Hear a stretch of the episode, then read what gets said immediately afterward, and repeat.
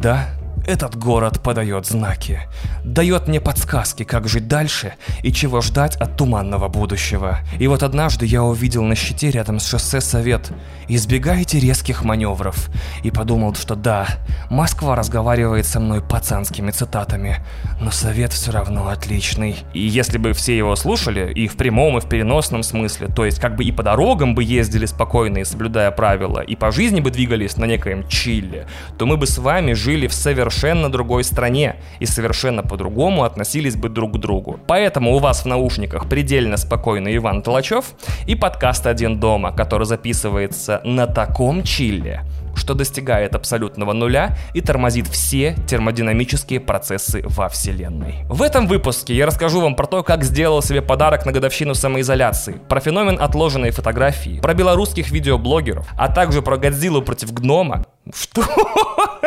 Что это за фильм, блядь? Дисней охерел, конечно.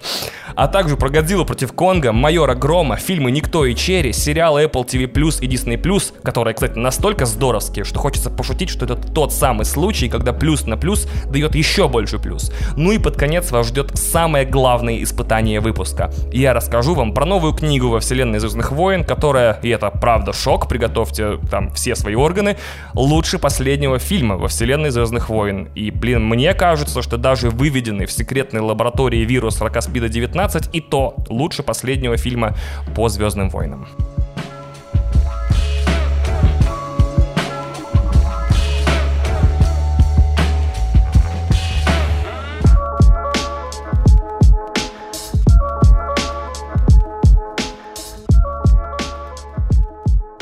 28 марта прошлого года Путин объявил ту самую нерабочую неделю, которая, как мы все с вами прекрасно знаем, превратилась известно нам всем во что. То есть сначала она была нерабочей, потом стала рабочей и до сих пор как в меме рабочая, но типа немного. То есть в любом случае 28 марта была годовщина начала в России всех этих карантинных мероприятий, связанных с COVID-19. О том, с каким феноменальным успехом они прошли, вы легко можете прочитать в статье проекта о том, как, значит, государство год боролась с ковидом, но в итоге у нас э, вторая по миру избыточная смертность за год.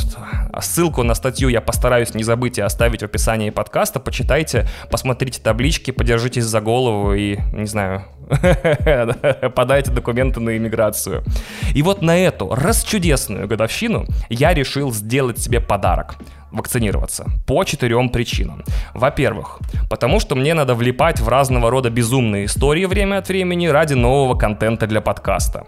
Скоро я, видимо, ради этого же начну ходить на кинкипати, возьму лям в микрокредитке, устроюсь курьером в Яндекс Еду или начну ставить незамерзайку по Вене. Я не знаю, что-нибудь еще рискованное можно придумать. Вложусь в крипту, например. Во-вторых, потому что я проходил мимо ГУМа и подумал, что, блин, классно совпадает. Можно сделать прививку сегодня и получится, что это как бы подарок мне от правительства Российской Федерации за то, что я не умер и не сошел с ума. Потому что часть россиян не справилась с первым, часть со вторым, а некоторые, по-моему, и с тем, и с другим. То есть сначала сошли с ума, а потом умерли. Или наоборот.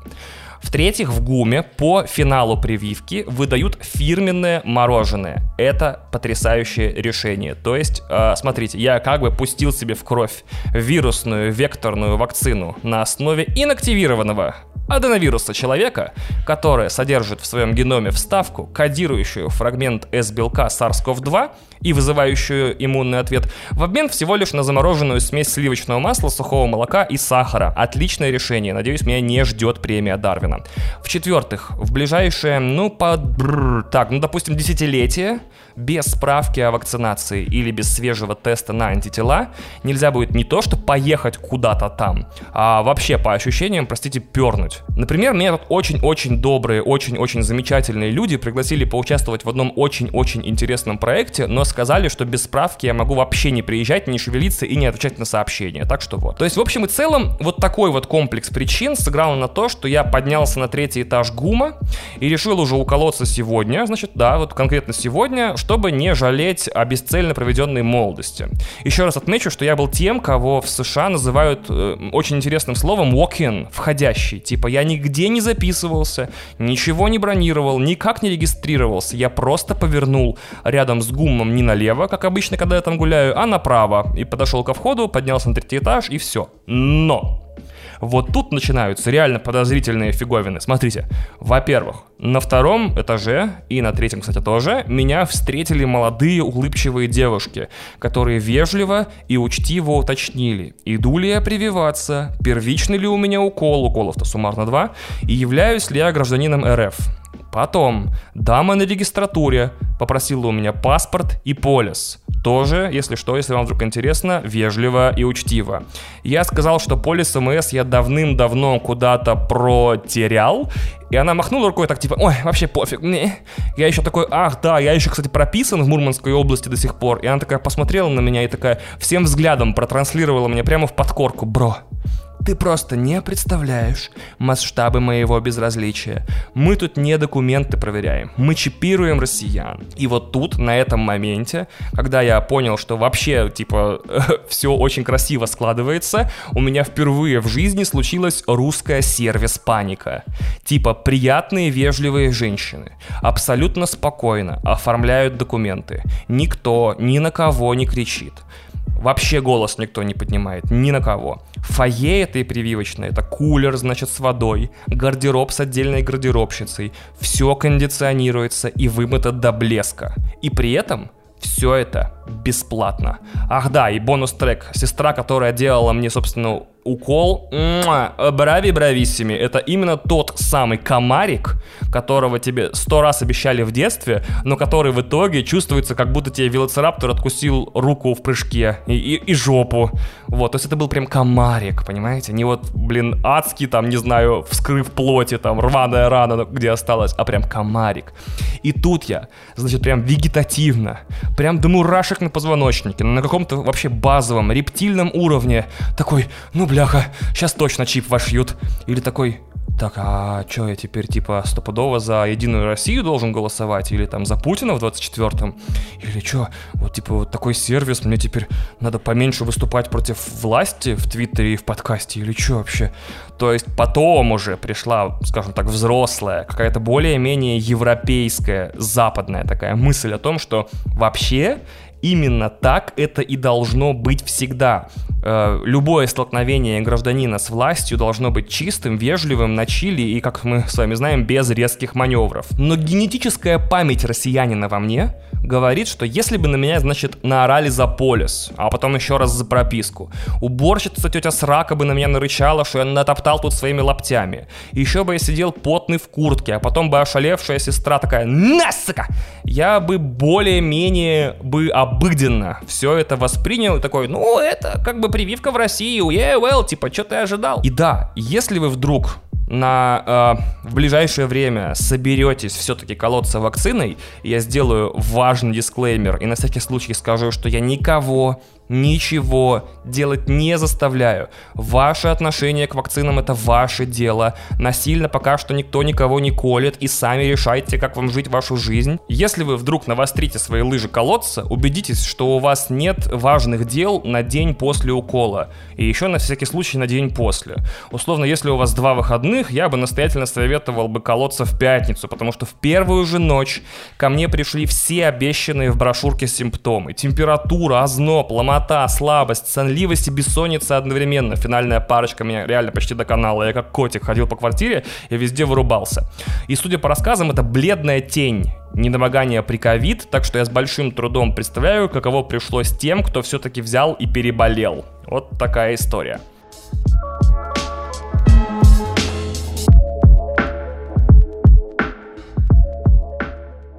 Я прочитал на T-Journal про приложение Dispo, которое наиболее известно сейчас среди пользователей, значит, интернета, как анти-инстаграм. И давайте я вам тоже расскажу все приложение Dispo крутится вокруг идеи отложенных фото. То есть, что бы ты там ни наснимал, снимки будут доступны только в 9 утра следующего дня. К тому же, концепция приложения настаивает, чтобы все снимки были максимально, как бы так сказать, настоящими. То есть, их нельзя никак редактировать. От никак, в смысле, вообще никак. Никак. Нельзя загрузить туда фото из галереи, которые ты, значит, отфотошопил. Видоискатель малюсенький, там вообще бы примерно с два ногтя большого пальца.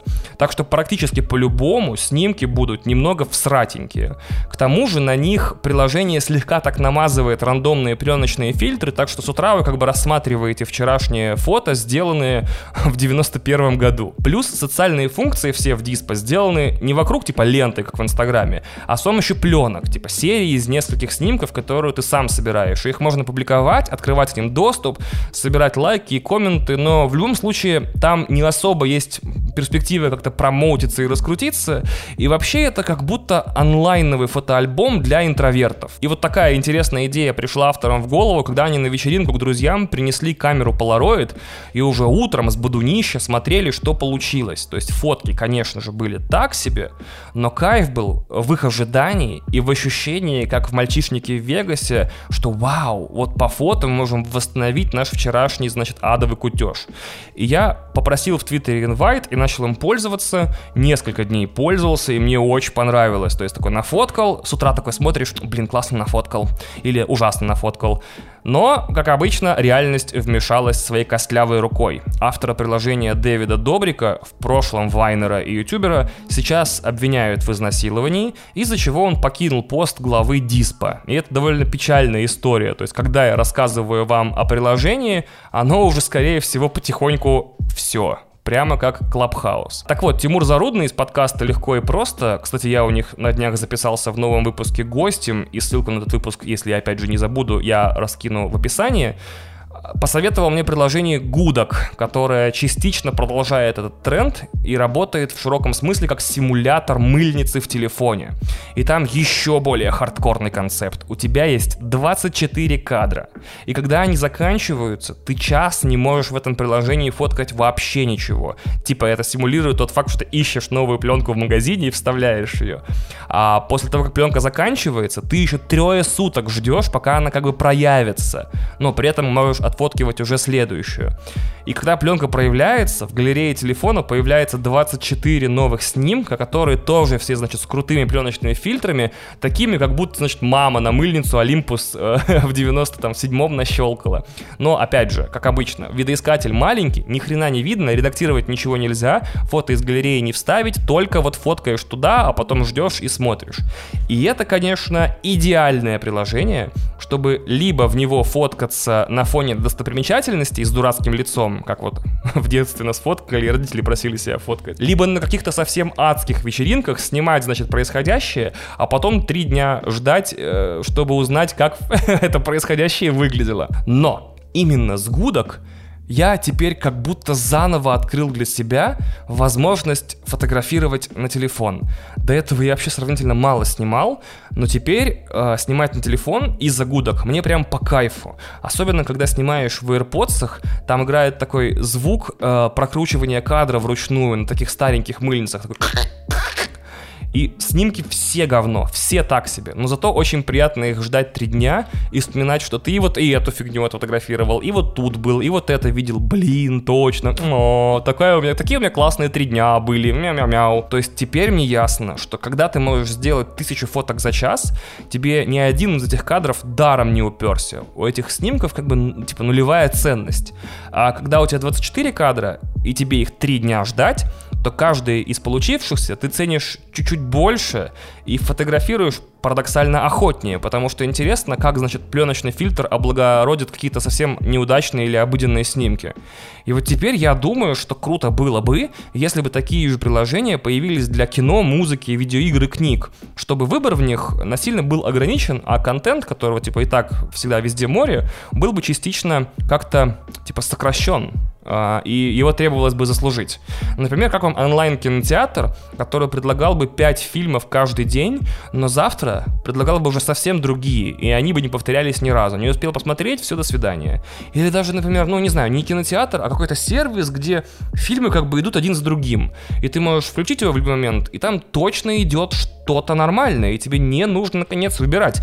Потому что после этого фильма будет, ну, какой-нибудь другой, тоже может быть неплохой. Или нет.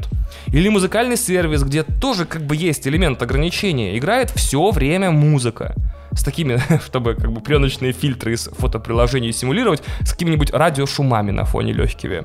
И песню на свой вкус можно заказать ровно один раз в день. А? А? А? А? А? Приложение для чтения, например, классное было бы, которое дает доступ к книге на неделю а потом блокирует ее, потому что если ты не успел, значит, либо книга не очень интересная, либо ты не очень-то хотел ее читать. Ну, ну ладно, например, за какую-нибудь символическую сумму в 49 рублей, там, например, книгу можно продлить еще на неделю. Ладно, блин, давайте я, пожалуй, продолжу выпуск, пока я не придумал заново телевидение, радио и библиотеки.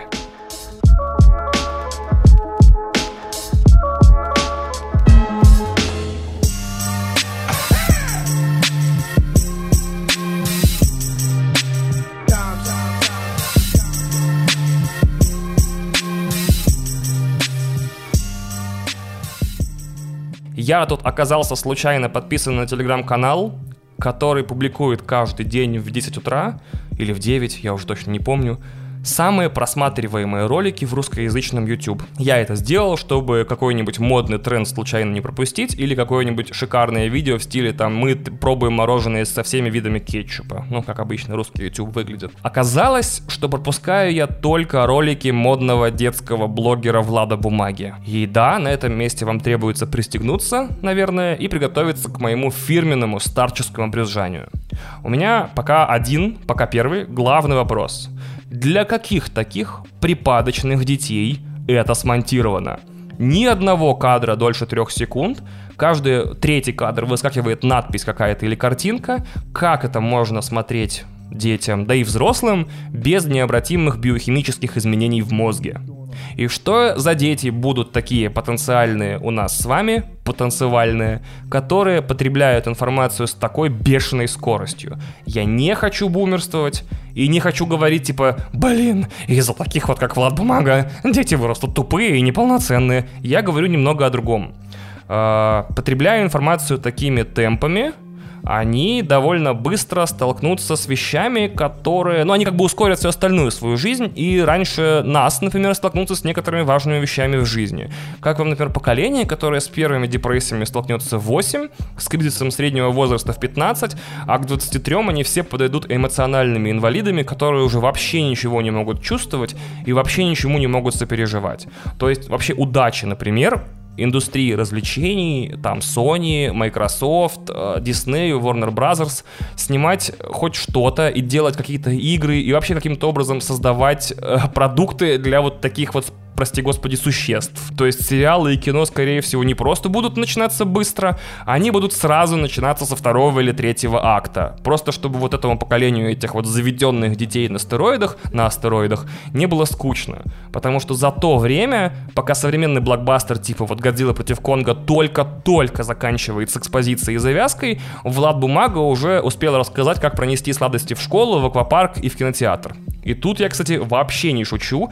Его главная серия роликов — это как пронести еду в X. То есть я вообще не понял, то есть чему именно он годами, уже годами, учит детей типа от 8 до 15 лет. До 15 лет, потому что потом, сами понимаете, кризис среднего возраста, уже не до влада бумаги, нужно соображать, как так получилось, что ты прожил одну пятую жизни, а до сих пор не поднял на ТикТоке первый миллион, и как теперь и зачем с этим жить. Понятно, что Влад Бумага белорус. Может, у них там в последнее время такие навыки вообще на вес золота, с их вот этой вот э, известной политической ситуацией, как в Рохане во «Властелине колец», когда у вас Теоден, поехавший на троне вместо нормального короля. Или он шире мыслит, типа Климатический апокалипсис близко, и скоро тепловые волны по всей Земле накачают всю планету до бани в районе 70 или 90 градусов. И из наспех построенных бункеров выживших людей э, детей будут отправлять, ну именно детей, потому что они легче переносят жару, будут отправлять туда, где раньше стояли города, а сейчас лишь загорелые банды дикарей и каннибалов носятся, чтобы, значит, дети туда в эти города проходили, доставали еду и проносили ее обратно в хранилище. Ну или он там воспитывает поколение белорусских клабберов, которые, как бы, ну уж если в детстве научились проносить чипсики в кинотеатр, точно смогут пронести кое-что в клуб без вопросов. Короче, одни загадки с этим этим молодежным ютубом, блин.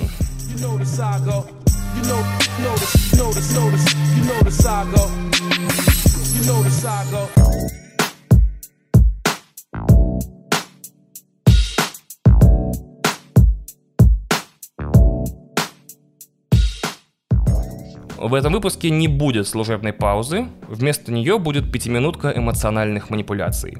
Значит, э, так как это сольный подкаст, то я во время написания сценария разговариваю в основном с Google документами, а во время записи с программой Adobe Audition. Потом я, значит, публикую то, что Кристина смонтировала, и все, что я вижу после этого, в основном, это цифры. Цифры прослушивания в Яндекс Музыке, iTunes Connect и Anchor. Ну и иногда новые отзывы в приложениях, где можно оставлять отзывы. То есть, если я шучу в подкасте, я не слышу смех или наоборот какие-то неодобрительные отзывы, типа когда я задвигаю какие-то прикольные телеги, я не вижу, как вы одобрительно киваете головами, или наоборот такие, блин, ты втираешь мне какую-то дичь. Короче говоря, подкастинг в одно лицо — это запредельно одинокое занятие. Именно по этой причине я очень прошу вас подписываться на подкаст — так я вижу, что вам интересно и вы хотите слушать еще. Поэтому очень круто, когда вы ставите оценки и оставляете отзывы. Это означает, что вам не лень понажимать кнопки на смартфоне в благодарность за контент, который для вас не стоит ничего, кроме потраченного времени.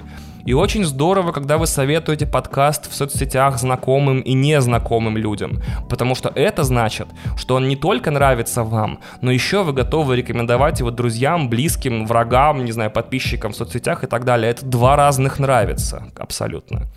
И всегда приятно, когда новые слушатели подписываются на Patreon. Это означает, что некоторым, а сейчас это почти 300 человекам, подкаст нравится настолько, что им не жалко закинуть мне денег и присоединиться к шикарному фан-сообществу и слушать какие-то эксклюзивные материалы. И так как я не выступаю перед живой аудиторией, мне всегда приятно увидеть и узнать, хоть в цифрах прослушиваний, хоть в отзывах, хоть в личных сообщениях Инстаграма, Телеграма и Твиттера, что вы слушаете, вам нравится, и что болтовня моя из вот этого вот безгранично черного микрофона идет прямо в ваши уши. Так что огромное спасибо. И вообще, делайте чаще день тех, кто для вас старается, лучше, чем они сделали ваш. За последний год я отправил личные благодарности в лички практически всех режиссеров, геймдизайнеров, ведущих подкастов и других контент-мейкеров, которые сделали мою жизнь интереснее, насыщеннее и круче. Не хотите писать мне отзыв? Не хотите ставить оценку, подписываться на этот ужасный подкаст и рекомендовать его друзьям? Вообще не проблема. Но напишите кому-нибудь, кто тоже смотрит только на стату и какие-то, значит, э, тени на стене вместо, значит, живой аудитории. Э, кто смотрит на статус своего подкаста, блога, канала на YouTube тоже не видит за этим иногда людей, напишите писателю любимому, режиссеру, автору любимой игры последнего времени. И вообще, больше добра, ребята. И тогда каждый из нас будет один дома, но все мы будем вместе.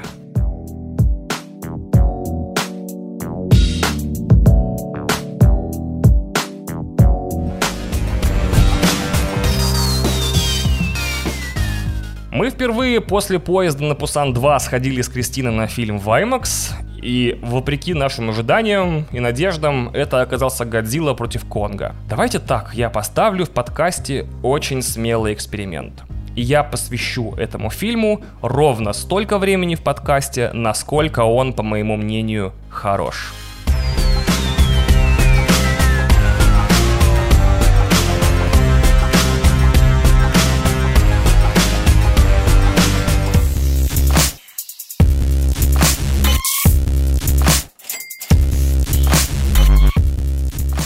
Я в 2017 году очень впечатлился короткометражкой «Майор Гром». Мне вообще все понравилось. Экшен, диалоги, сценарий. Я такой, фак, вот это прям светлое пятно на, значит, российском кино будущего. И я себе, значит, в ментальном блокнотике отметил, что, по идее, нужно, конечно, купить комикс, чтобы потом, значит, быть экспертом в том, насколько, значит, кино отличается от оригинального, значит, графического, извините, романа. И где-то через год на Комиконе 2018, кажется, я его купил, прочитал и очень расстроился.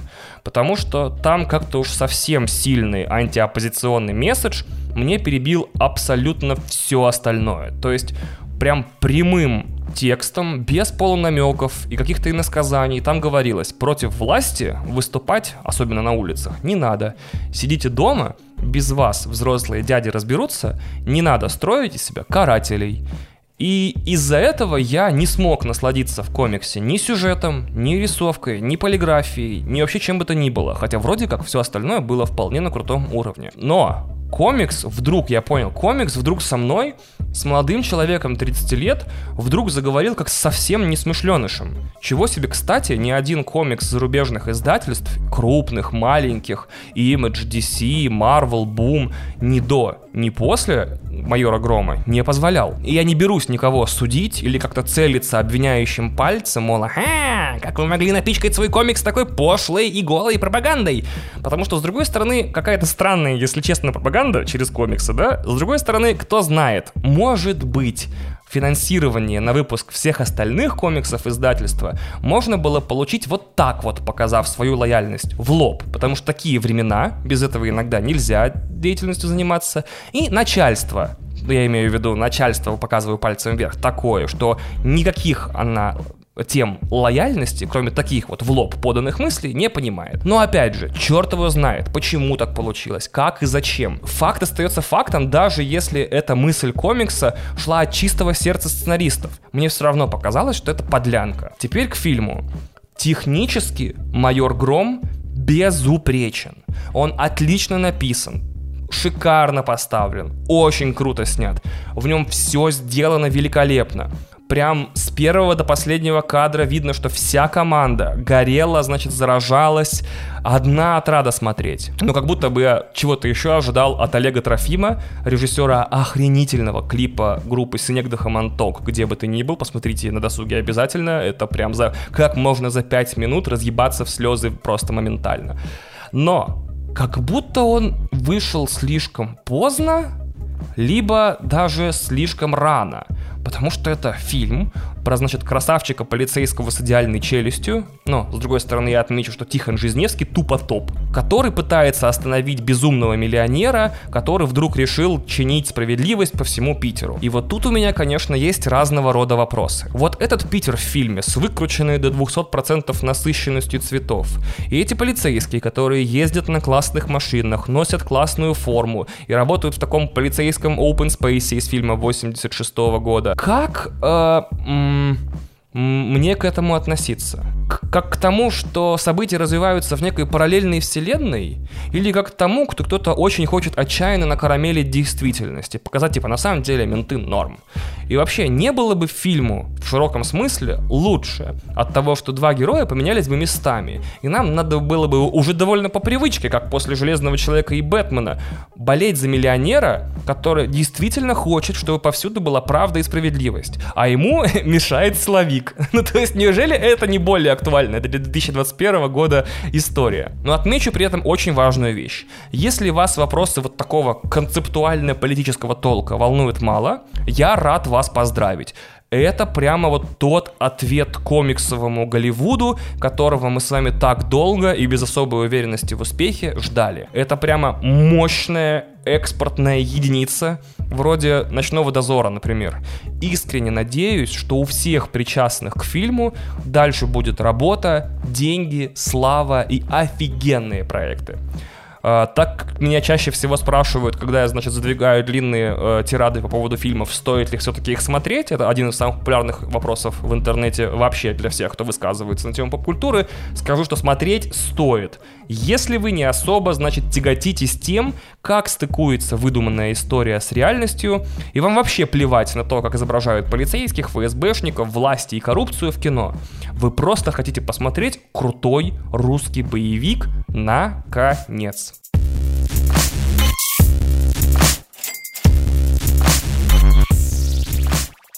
На позапрошлых выходных был в Питере и успел сходить на Никто Найшулера. Не очень люблю в стиле рецензии из журнала Афиша пересказывать сюжет, но попробую все равно. Это, значит, фильм про семьянина Хача, которого, кстати, в русском дубляже сделали Хитчем, по вполне понятным причинам, потому что Хач имела бы не очень приятное для зрителей созвучие, у которого, значит, трещит брак, дети лоботрясы, на работе тупик, отец в доме престарелых и вообще все довольно в жизни однообразно и паскудно. Но оказывается, что внутри Хатча сидит, значит, некое очень-очень загадочное прошлое, которое рвется из него наружу. Потому что на самом деле он боевая машина для массового уничтожения людей. И только он и ищет последние годы повод, чтобы выпустить своего внутреннего зверя на свободу.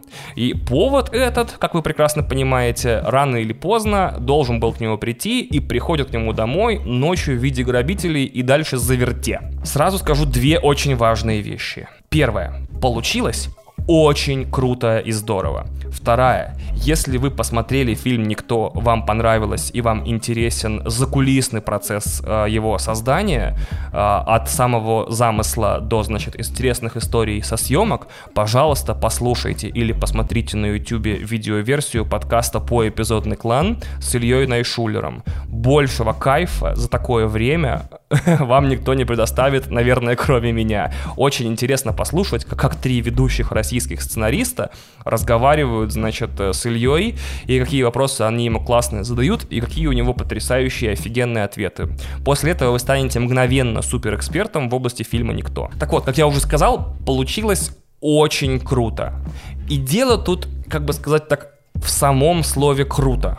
У меня весь фильм было ощущение, что у Ильи некий внутренний крутометр отстроен абсолютно так же, как у меня. То есть, наверное, это немножко жлобское и высокомерное замечание, но я бы хотел, в будущем каком-то из параллельных вселенных, в которых я там буду жить, снимать более-менее такое же кино практически так же.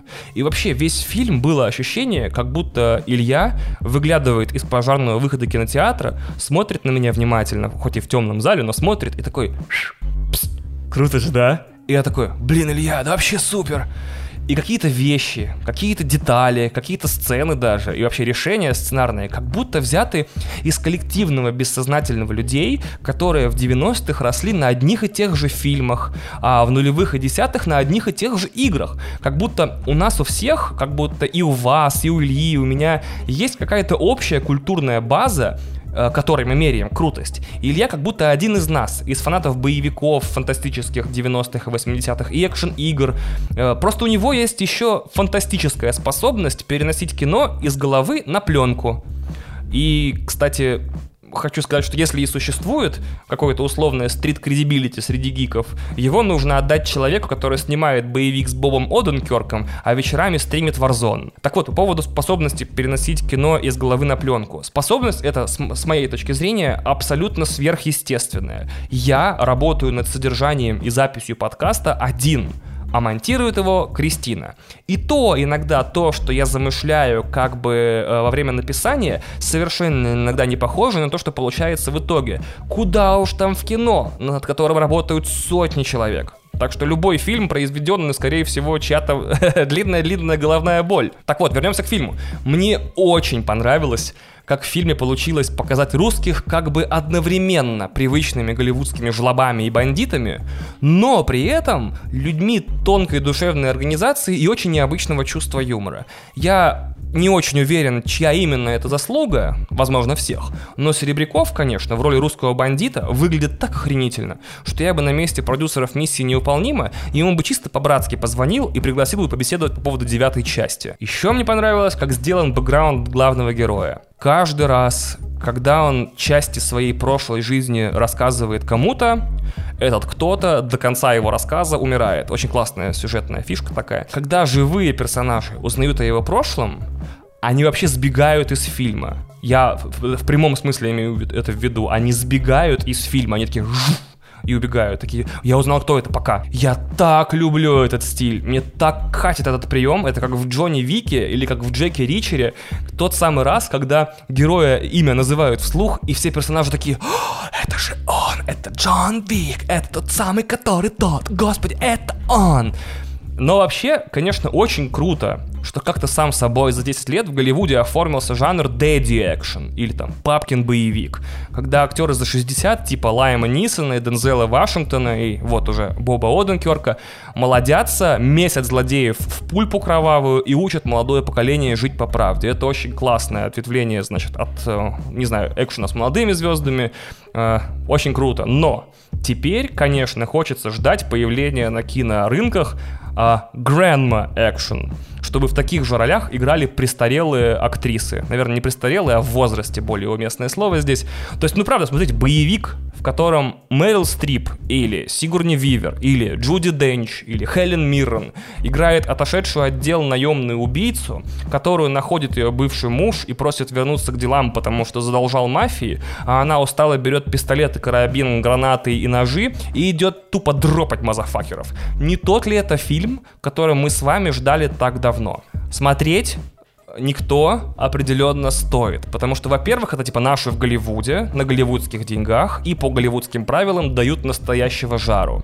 И потому что чуть ли не впервые с 2008 года, после фильма «Особо опасен», русский режиссер снял что-то крутое за рубежом при этом достаточно крутое, чтобы гордиться этим или даже хвалить это без каких-либо скидок на то, что это снял русский режиссер. Сам по себе фильм феноменально офигенен.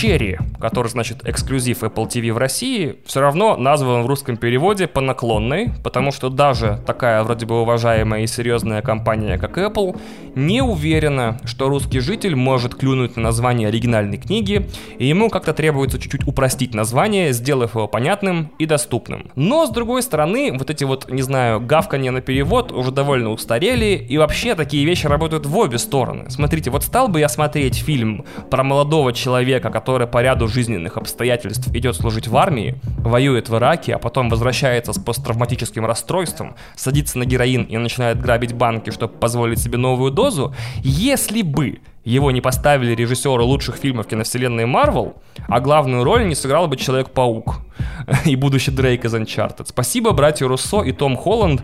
Без вас бы я, наверное, не посмотрел бы фильм «Черри» вообще никогда абсолютно. Про Тома Холланда надо немножко отдельно сказать пару вещей. Настолько, значит, молодой человек не хочет остаться Человеком-пауком навсегда, настолько он избегает возможности, как бы так подобрать слова, за Редклиффица или за Илая Вудица навсегда, что берет роли абсолютно противоположные своим э, основным, более успешным героем по всем возможным параметрам. То недавно, значит, он для Netflix играл в фильме The Devil All The Time вояку, куряку, убиваку. То теперь играет, значит, вояку наркомана. Прям, пфф, вау. Чувак так не хочет быть э, Человеком-пауком всегда, что э, прям параллельно с тем, чтобы играть своего титульного героя, э, берет все возможные роли. Ждем его в роли наемных убийц, рок-музыкантов и других социально неблагонадежных личностей. Кстати, Кристина говорит, что очень жаль, конечно, но кого бы эти трое, Редклифф, Элайя Вуд и Том Холланд не играли, там нацистов, наркоманов, убийц-маньяков, они все равно выглядят как дети на утреннике, которые играют классного пилата, я вас убью. Но вернемся к фильму. Братья Руссо показали себя тут, конечно, как люди, которые беспокоятся о том, чтобы зритель на протяжении двух с лишним часов ни в коем случае не уснул, не отвлекся и не пошел, не знаю, листать Инстаграм и Твиттер. Каждая сцена, каждая глава снята, значит, по-новому, как-то иначе, отлично от предыдущей. Каждый раз новые углы камеры. Вдруг, значит, на широкий э, объектив все переходит. То с рук снимается, то с дрона, то вот так, то вот так, то вот так, то вот так. И иногда это вроде как круто. Это тот самый динамизм, за которым гонятся все контент-мейкеры сейчас, на меня почему-то с какого-то момента начинало раздражать. Например, ну, не стоило в сцене на медосмотре ставить камеру, как бы смотрящей на доктора из заднего прохода Тома Холланда. Нет у меня никакого желания, чтобы магия кино переносила меня в такие интересные места. И вообще, по поводу братьев Руссо, вся история их творчества — это вау.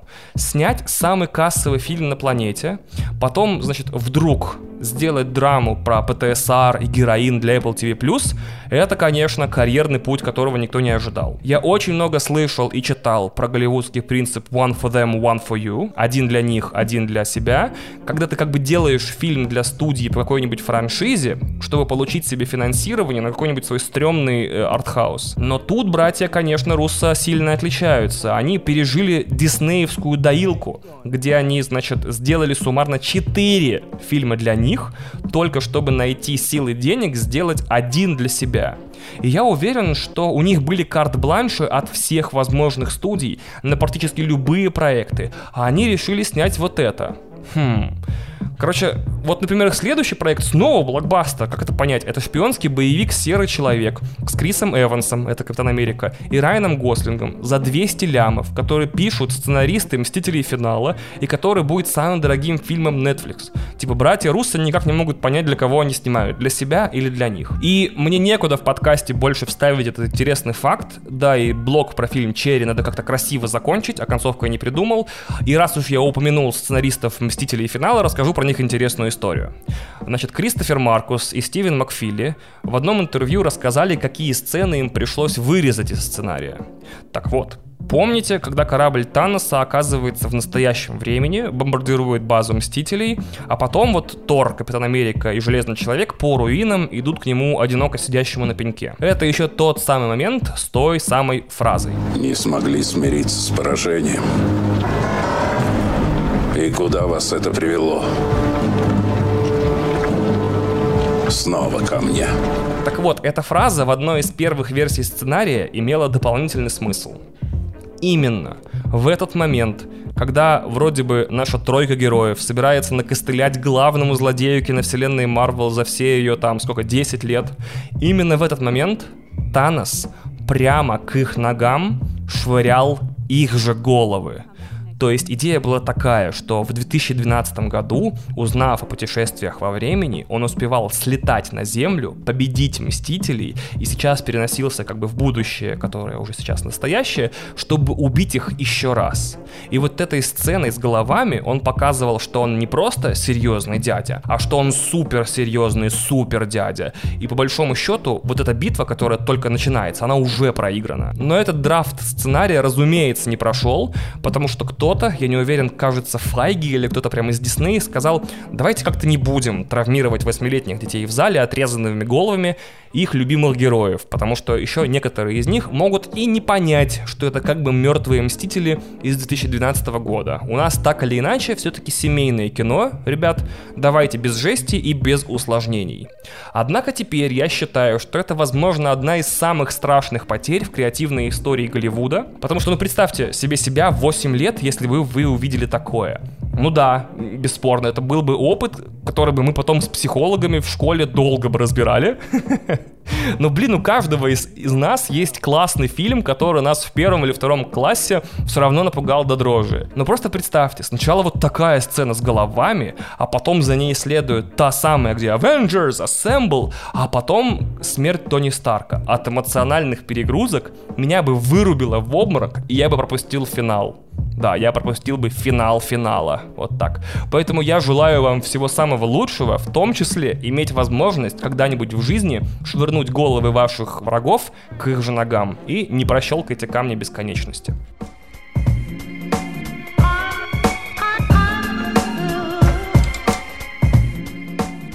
Теперь давайте про сериалы поговорим. А, на Apple TV Plus вышел аудиосериал Calls. В России он называется «Тревожный звонок». И вот тут я зайду с предисловия, как я люблю. Во всех медиасферах сейчас воюют за ускорение вовлечения. Рид Хастингс, глава Netflix, 4 года назад говорил, что онлайн-кинотеатры конкурируют не между собой уже, а как бы с социальными сетями и сном.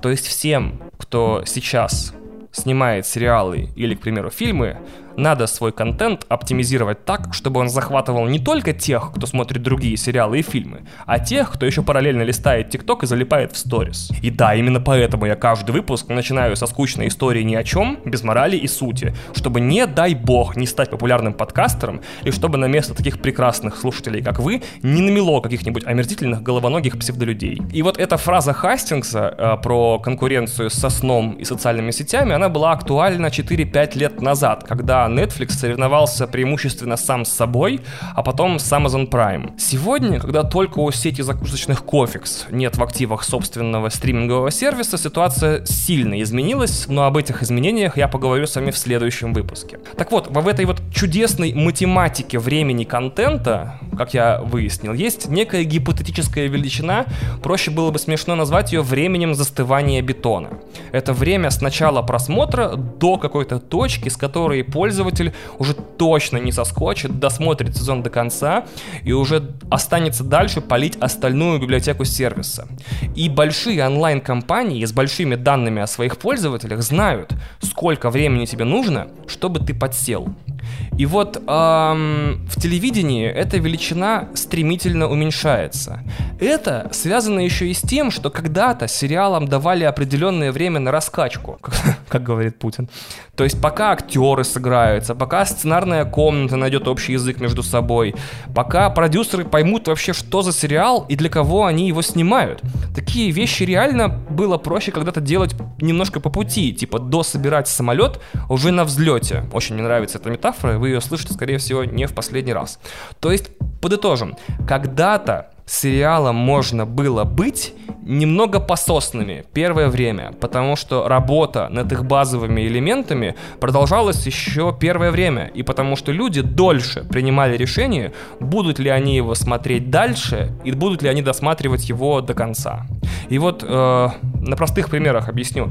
В «Друзьях» это 2-3 сезона по ощущениям. В «Офисе» или в «Клинике» полтора сезона или сезон. В «Сообществе» полсезона. В Breaking Bad 4 серии, и, кстати, 10 лет 4 серии было стандартом для индустрии. Либо к пятой серии вы понимаете, что вы делаете, либо у вас начинают отваливаться люди. Итог, который мы имеем в 2021 году. В сериале Calls от Apple TV+, это 3 минуты. То есть я на третьей минуте четко понял, что это за шоу, про что оно будет, и точно для себя отметил, что так или иначе, но я досматриваю это дерьмишко до конца, чего бы мне не стоило. Но вообще сериал Колс это 9 серий, примерно по 20 минут, каждая из которых это такая склейка телефонных звонков кого-то кому-то. На экране в это время, кстати, чья-то дипломная работа по графике в After Effects, там летают какие-то линии, что-то шевелится, еще все фразы повторяются на экране, как будто английские субтитры и не нужны. И вот первые 5 серий мне казалось, что первые первые пять охренительных серий. Мне казалось, что истории никак не связаны, и что это такая типа сумеречная зона по телефону, потому что каждый эпизод э, был вполне законченной историей какой-то паранормальной хрени, которая вполне в том или ином смысле катила бы на недорогой триллер для Netflix. Но в конце сезона меня вообще размотало, потому что оказалось, что все истории связаны, и все они ведут к одному событию, и все они очень красиво и охрененно, и круто, и здорово распутывают, оказываются в последних двух феноменальных сериях. Я не хотел бы что-то пророчить или прогнозировать, но лично мне было бы приятно, если бы Колс стал прототипом такого портативного сериала будущего. Пару серий которого можно слушать на прогулке, потом посмотреть одну в автобусе на телефоне, а добравшись домой, врубить остальные на телевизоре во всей красоте Dolby Vision и Dolby Atmos. Но давайте перейдем к следующей секции, пока я заново не придумал аудиокниги.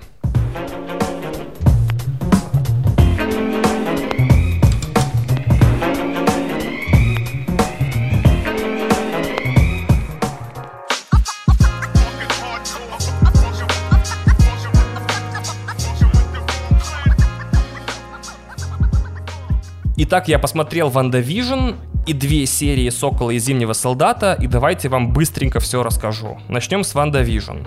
Лично для меня WandaVision это чудо. И даже не с точки зрения качества, потому что там правда видно и понятно, что это прямо с первой секунды препродакшена и вообще обсуждения идеи был сериал.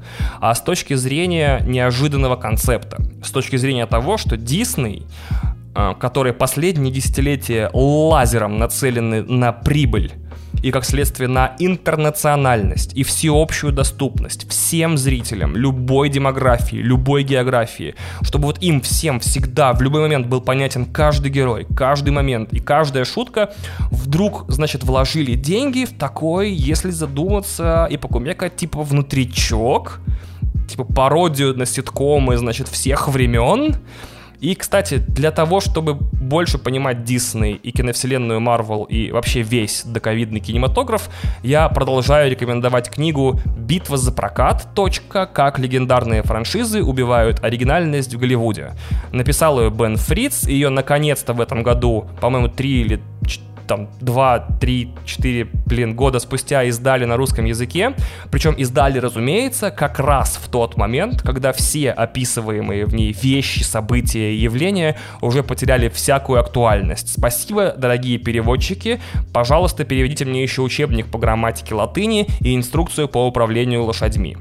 Так вот, э, по поводу WandaVision, мне еще интересно, типа, как выглядел питчинг. Типа, слушайте, у нас же как бы Ванда и Вижн, это же как WandaVision, да? Типа, Вандавидение, а, давайте снимем так, будто у них типа сериал в сериале и закашлялся, потому что напас очень ядреный попался. Еще более странно было в результате всех этих ковидных перестановок решить все-таки с него начинать телевселенную Марвел на Disney+, потому что первоначальная идея была начать э, с Сокола и Зимнего Солдата, но из-за ковида все переигралось, и в итоге в виде первого сериала мы видим смелый и экспериментальный по рамкам Disney проект. А еще более странно было, наверное, быть теми, кто смотрел этот сериал по серии в неделю, потому что я даже представить себе не могу, каково было после первой и второй серии вот так вот вздыхать и говорить «Ничего не понятно, но очень интересно». А когда там ближе к середине сериала все закручивается, непонятно, как после нескольких клиффхенгеров можно было ждать следующий эпизод неделю. Я бы выбросился из окна или штурмовал бы офис Disney+. Зато очень понятно, почему Disney Plus выпускает сериалы посерийно. Таким образом, шлейф из мемов, теорий, там, объяснений, разборов и вот этого всего fan-made контента плетется за сериалом два месяца, а выпусти они все серии сразу, тянулся бы, ну, недели две максимум.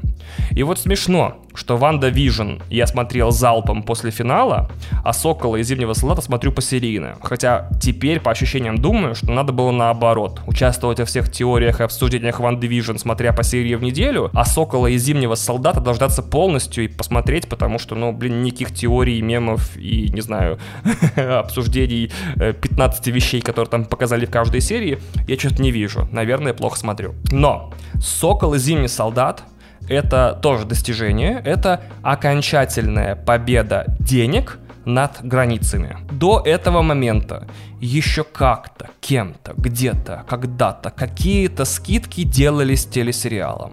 И даже «Игра престолов», хваленная и известная как самый дорогой сериал своего времени, в свои самые крутые моменты все равно отставала от «Властелина колец», которому ну вот-вот на днях типа 20 лет стукнет.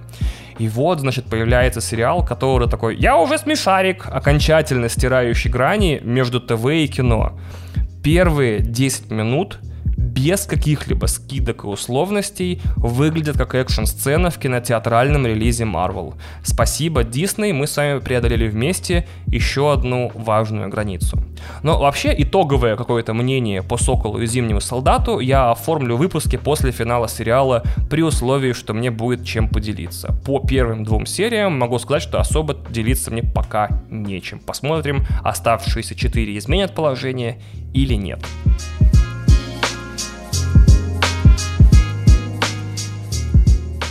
Если вы не следили последние годы за Звездными войнами, значит у вас наверняка есть вменяемая человеческая жизнь, и какие-то ее элементы достаточно интересны и увлекательны. Но я вам все равно расскажу, что происходит во вселенной Звездных войн, а главное, что происходит со вселенной Звездных войн, потому что кто в конце концов, если не я что Максим Иванов. Итак, в феврале 2020 было объявлено, что вселенная Звездных войн расширяется, и теперь у нее есть некое специальное ответвление под названием The High Republic, Высшая Республика. И события этой мини-вселенной будут развиваться за 200 лет до событий, которые описаны в фильмах. И там будут свои герои, свои злодеи, своя техника и свои корабли и все свое вообще все. И стартовала Высшая Республика спустя год после анонса, почти 5 января. И на данный момент она включает в себя книги, книги для молодых читателей, детские книги, совсем детские книги, а также комиксы. То есть там реально 5 направлений творчества для всех возрастов. Позже, видимо, подключатся, не знаю, аудиокниги для грудничков и мам, которые беременны, и сериал еще планируется, насколько я знаю, и исходя из успехов, вполне вероятно, что какие-то фильмы из грядущих планов Lucasfilm уже будут эвакуированы из вытраханной до смерти во все известные места Skywalker саги прямо в Высшую Республику. И вот первую книгу, э, единственную на данный момент, именно книгу для нормальных людей, не для грудничков, я прочитал еще в январе. Просто никак не мог найти место в подкасте об этом рассказать, но лучше поздно, чем рано, ауф. Поэтому прошу любить и не жаловаться «Свет джедаев» Чарльза Соула. Чтобы вам было интереснее слушать такую страшную вещь, как пересказ книги по Звездным войнам, постараюсь максимально крутым голосом его зачитать. Где-то в гиперпространстве грузовой крейсер Legacy Рим сталкивается с неизвестным объектом, что вообще-то, кстати, невозможно по законам вселенной Звездных войн, но как раз-таки эта невозможность ставшая возможной, как в песне Дима Билана, и становится объектом для расследований джедаев дальше по книге. И обломки этого корабля, иногда, кстати, еще с живыми пассажирами внутри, что вообще очень hard-ass и badass для Звездных войн, начинают выходить из гиперпространства в самых неожиданных местах. И так как они двигаются на сверхсветовой скорости, получается, что целый сектор республики подвергается внезапной бомбардировке. Обломки практически невозможно сбить, а предсказать их появление вообще нереально. И вот первая половина книги это фильм «Катастрофа», про то, как джедаи спасают и эвакуируют звездную систему от этих турбометеоритов.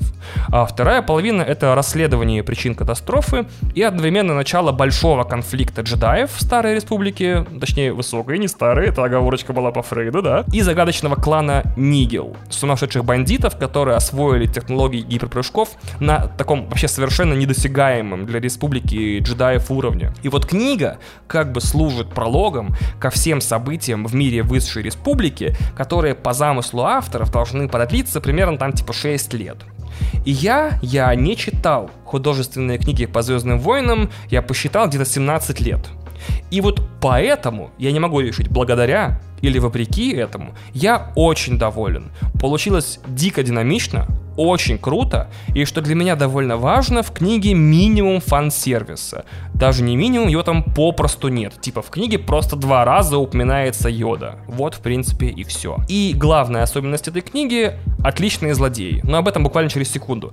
Я хотел отметить, меня заколебало гуглить по памяти расы, потому что на старости лет я уже стал забывать, чем условно там трандашане отличаются от гамарианцев. И если вы вдруг при прочтении этой книги столкнетесь с той же проблемой, то трандашане это ящерицы, а гамарианцы это свиньи. Надеюсь, вам как-то это поможет. Теперь давайте про злодеев, да? Значит, опять опять злодеи интереснее героев. И это уже получается какая-то, ну не знаю, проклятие саги какое-то. У меня есть теория, что хорошего персонажа в массовой культуре формирует травма и загадка. Вот, например, Бэтмен. У него убили родителей, и это травма. А загадка в широком смысле, например, кто он? Брюс Уэйн, который переодевается в Бэтмена? Или наоборот? Эм, ну, или, например, перестанет ли он когда-нибудь все-таки быть гуманистом и начнет ли он убивать преступников? Или, например, Мастер Чиф. Вот у него есть травма. Его в детстве украли у родителей и сделали из него суперсолдата. Теперь он, по сути, защищает правительство, которое украло у него жизнь и сделало оружием. А загадка, как он выглядит под шлемом, например, да? Ну, в общем, вы примерно уловили, да, сами своих любимых героев, можете по этому совершенно несложному, значит, э, опроснику разобрать. А в Звездных войнах хорошие, ну как, интересные зрителю травмы и загадки почему-то есть только у злодеев. Вот в новой трилогии, допустим, будете вы мне оппонировать, травмы и загадка есть у Рэй. Но все равно ее травма и загадка, во-первых, распутывается, да не дай бог кому-нибудь так, а во-вторых, она все равно интересна, примерно, как я не знаю, крашеная кирпичная стена. Так вот, после прочтения этой книги я в итоге не смог вспомнить ни одного положительного героя. Не то, что там какие-то личные истории, даже имена. Зато вот, значит, глава Нигелов Маршан Ро, у него, значит, и травма, и загадка, и к тому же наибольший личностный рост в книге. Вот как так-то? Это вот что-то со мной не так, с авторами или со Звездными войнами в целом. В любом случае, я возьму и вторую книгу цикла тоже, она выходит в июне, и если там после нее, например, э, темп выхода новых книг по Звездным войнам не станет, например, по 4 в неделю, хотелось бы по возможности следить за происходящим. И вообще хотелось бы, конечно, чтобы в дальнейшем книги по Высшей Республике выходили бы редко, но метко чтобы в каждой было больше противоречивых героев, чтобы события там как-то меняли вселенную, даже несмотря на парадоксы и конфликты с сагой Скайуокеров. И хотелось бы, чтобы там справились с главным проклятием диснеевских саг и начали расходовать и валить главных героев направо и налево. Ладно, давайте, пожалуй, закончим подкаст, пока я не изобрел заново «Игру престолов». Итак, я надеюсь, что вы с успехом добрались до работы, погуляли, домыли посуду и полы, отлично провели время и вообще не скучали. Я, как всегда, благодарю вас за внимание, потому что оно, как мы выучили в этом подкасте, дорогого стоит. Спасибо и всего вам самого лучшего. А патроны оставайтесь для дополнительной секции.